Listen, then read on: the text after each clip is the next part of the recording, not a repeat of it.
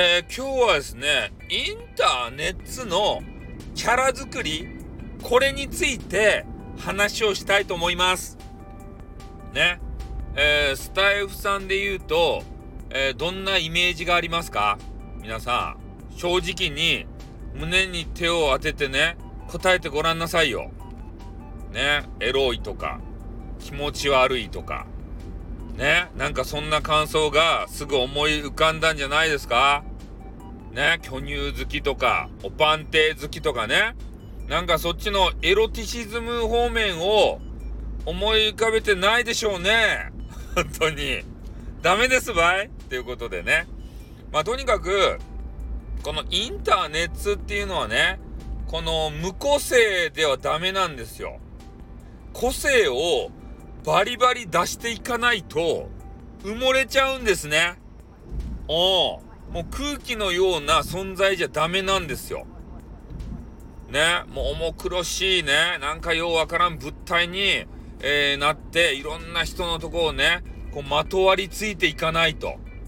そうしないと忘れられちゃいます。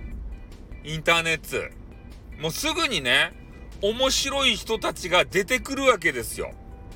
でね、えー、バズったら、なんか、そこでね、もう、あの、安泰だって思うじゃないですか。そうじゃないんですよね。で、バズったとしても、さっき言ったように、次から次へと面白キャラが出てくるけんね。一回バズっただめ、だけじゃダメなんですよ。バズり続けないとね。これが難しいんだな。ああ、こ芸能で言うとさ、やっぱ芸能人もそうですけど、なかなかね、こうテレビジョンのさ、第一線でね、ずっと頑張れるっていう人、これ少ないんじゃないかなと思うんすけど、やっぱりあの業界もね、厳しいですよね。うん、インターネットもそうなんですよ。次から次へとね、俺もそうやった。一回バズってね。昔ちょっとバズったんすよ。とあることで。で、それで、えー、な、な、なんとかね、これで俺はもうやっていくぜって思ったんすけど、やっぱりね、面白新人がやってきて、で、もう、ね、今までこう、わーわーってね、面白い面白いって言われていた人たちに、えー、言われたきつい一言がね、えー、誰々はもうオワコンだねとかってね、すぐオワコンになっちゃうんですね。インターネット業界。悲しいよね。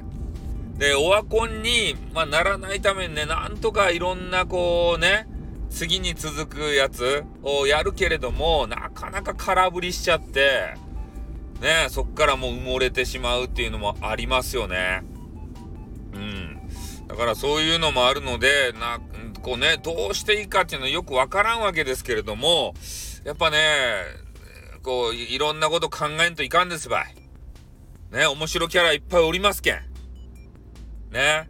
一回バズった人も、あの、こう、ガクブルですよ。だから、ヒカキンさんとかもさ、もうめちゃめちゃね、バズって、もう安泰だろうと思われてるかもしれんけど、まあ、ね、人気が落ちないようにね、彼も頑張ってますよ、いろんなこと。ね。まあ、一回人気になればね、ある程度のことは、まあ、やってもね、みんな、あの、見てくれると思うんですけど、ただ、まあ、あまりにも面白くないことやってたら、アンチの方も増えますよね。まあ、そんなわけでありまして、まあ、とにかくね、えー、インターネット、まあ、インターネットの中でね、えー、キャラ作りっていうのはとても大切になるわけですけれども、あまりにもね、えー、強烈なキャラをこう作ってしまうと、えー、そのイメージが一人歩きして冒頭に言ったようにね、えー、スタイルさんで言うと何ですか？エロティシズムみたいな、えそういうのになっちゃうんですよ。で、えーインターネットキャラ、まあ、作ってですね、で、それで、えまあ、女好きキャラをこう演じてみたりするじゃないですか。で、インターネットの中でね、いろんなこう女子とこう絡んでいって、で、それでキャラだから、キャラだからって言って、言い訳をするけれどもね、本当にそれはキャラなのかっていうことを、えー、問いたださないといけない瞬間も出てきますよ。うん。